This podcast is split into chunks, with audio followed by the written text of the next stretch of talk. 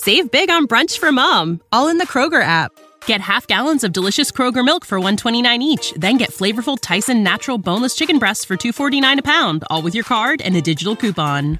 Shop these deals at your local Kroger, less than 5 miles away, or tap the screen now to download the Kroger app to save big today. Kroger, fresh for everyone. Prices and product availability subject to change. Restrictions apply. See site for details.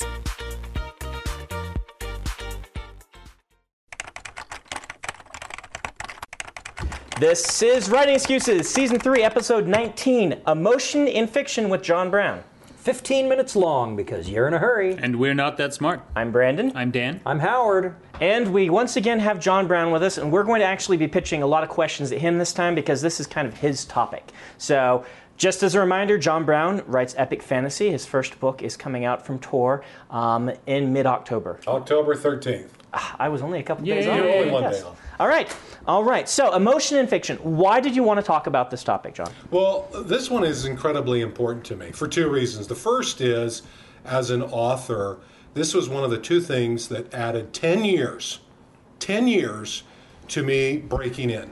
And it was how I dealt with rejection and hopes and fears. Uh, you know, I, I had to dance with the dark lady of depression for about 10 years until I figured out that I was dealing with that. And then when I did, the insights into from that into writing fiction were were incredible. Okay. Because fiction is all about guiding an emotional response in a reader. Yeah. Um, I, I, I think what we'll do then is we'll break this podcast into two parts. The first part will talk about you during that time trying to break in, because a lot of our listeners are trying to break in, and how you dealt with all of these emotions. And then second part will be what you learned and how you learned to apply that to your writing. So first part, um, what was generating? What, what was generating all this? These ten years. What was fueling it and turning you in? What what caused the depression? Well, that's a a t- terrible question to ask. No, let's, no, that's say right. what specifically about the writing process fueled your depression. Well, no, I, I think the, the, the cause of the depression is good because uh, it, it, it talks about the emotion. So, so let me just, there were two things that were killing me with writing. The first was I did not spend enough time at it. And my mind is like a furnace. And if I don't have enough time, Right. I, you know, I'm always just getting up to speed and then never really getting anywhere. Or I, I'm able to write, and six months later I come back and have to have to junk it. Yeah. Now, now in, that in and of itself is a problem. You have to just come, you know, overcome it.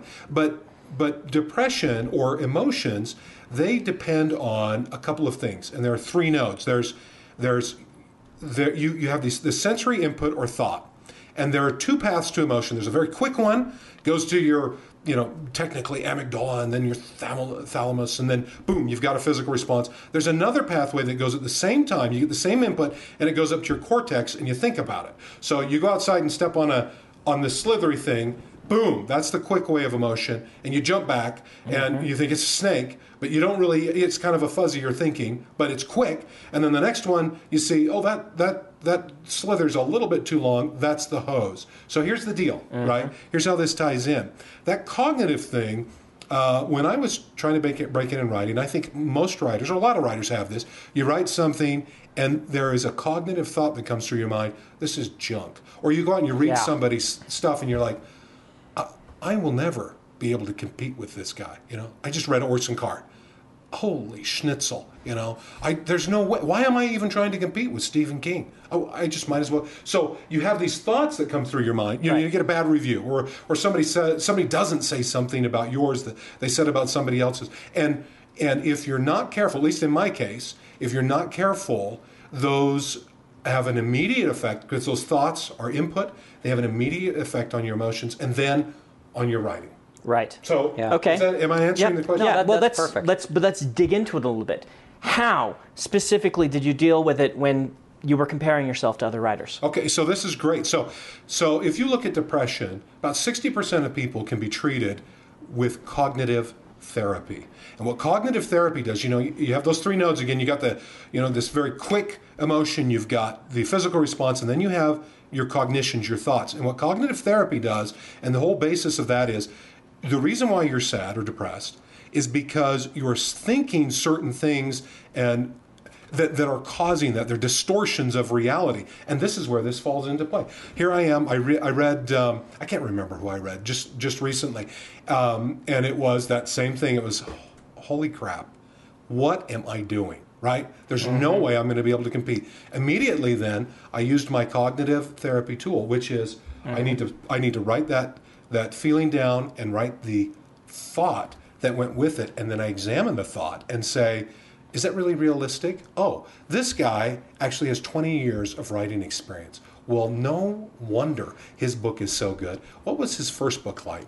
Eh, it was pretty good, but it wasn't that good, you know. And so yeah. that's the process. And there are a number of these things that I notice with other writers that they do all the time. Well, the and, time. and, and something else, something that I do um, is I, I look at, I take a step back and say, okay, the things I'm noticing that they're doing are what they shine at. And oftentimes it'll be, I'll notice it's what someone else shines at that happens to be a particular weakness of mine, and, and then compare the books that way. As unfavorably as humanly possible, looking at their bright point and my dark, dim point. If you reassess, you can look and say, look, there are some things I do really well that they're not even trying. Um, and, I, and, and that's one of those mental gymnastics that helps me.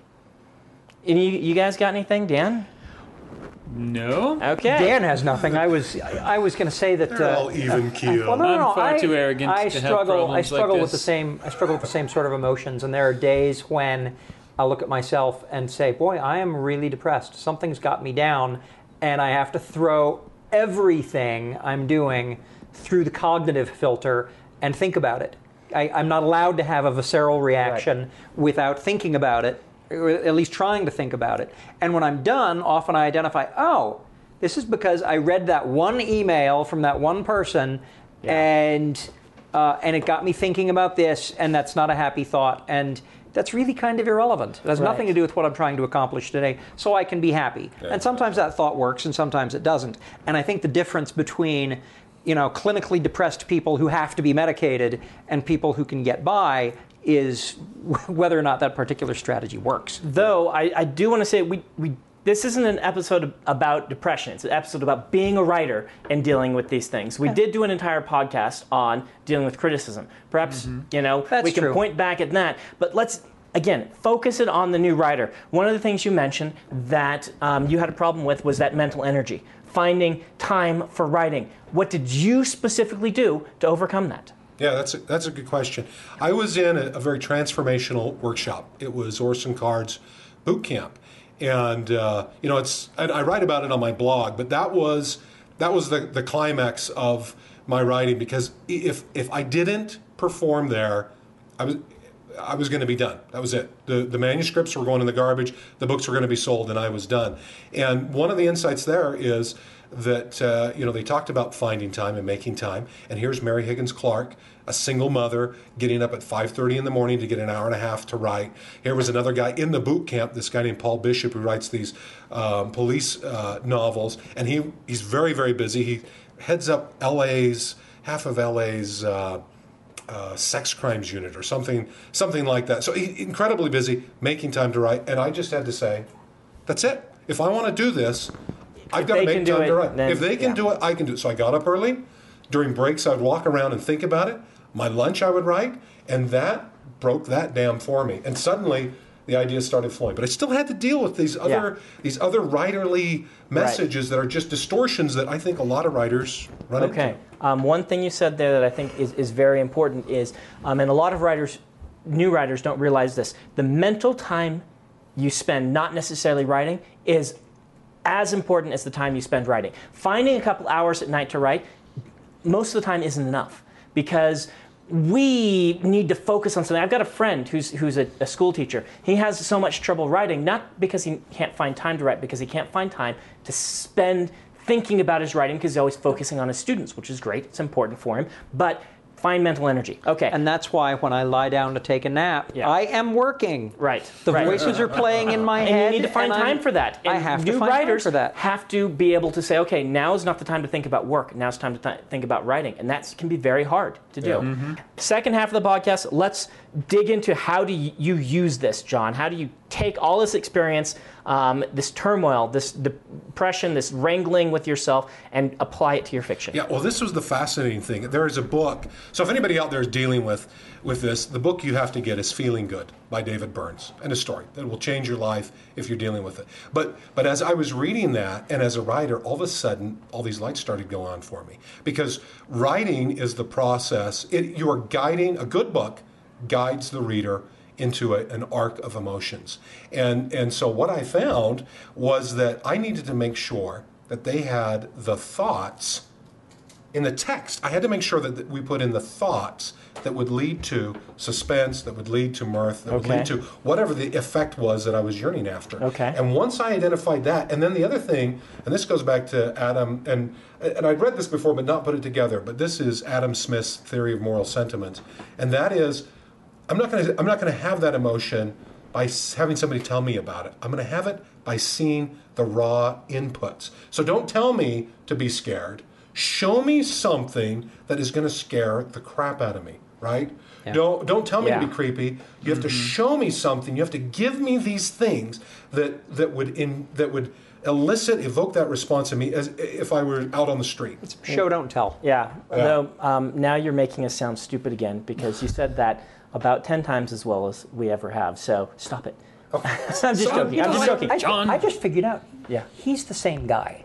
He Yeah, is he that is, guy. He is that guy that posts that stuff He's on the our guy who forum that posts makes us look dumb. his- Get out of here! You'll have your turn in prose.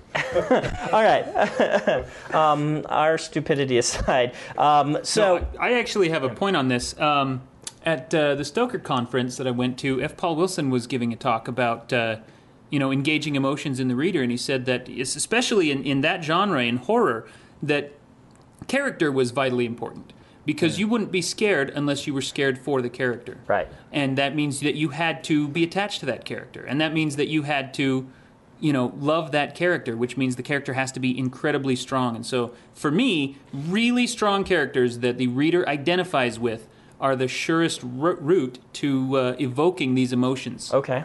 Um, Well, I just something else that goes along with that is, um, you know, you will not in the cognitive research that they've done. You you will not have an emotion if you do not believe there's a threat or there's an opportunity. okay. So, so Yeah. th- that's why it's so incredibly important that it's believable. You will not have an emotion if, if it's not clear, right? Okay. This is why it's so important to be clear. The other mm-hmm. thing is, you know, we, we talk about the rule of three and three, three of this and three details and three whatever. Yeah. But the reason why this is so important is because our working memory only has so many slots. And so if I go and I'm trying to be clear, right? And I'm trying to be believable. And this kind of is what Mary was talking about with focusing attention.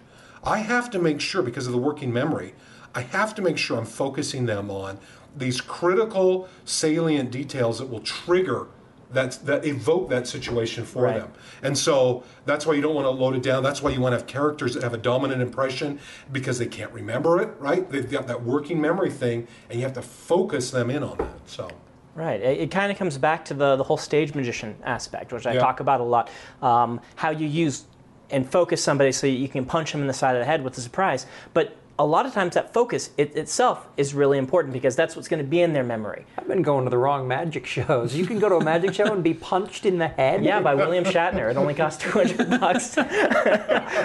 Sorry, inside joke that, you know, if you'd listen to the episodes in between episodes, you would get. the, the unepisodes Um, all right, so John, um, I want to ask a very hard question of you. How? How specifically are you doing this? Can you give our readers something that they can try, that they can practice, that'll make their the emotion spring out at um, their readers better? Well, the first thing is what everybody has already talked about, and that is think about what is going to. When I'm writing, I am yearning for an effect. Sometimes I'm very explicit about that. I know I want to have a great beginning. You know, I don't know exactly, but I want to. Or sometimes it's a very emotional thing, and I'm yearning for the effect. And so the first, the question that I always ask myself is, what do I need to? What would elicit that effect in me, as in, in real life?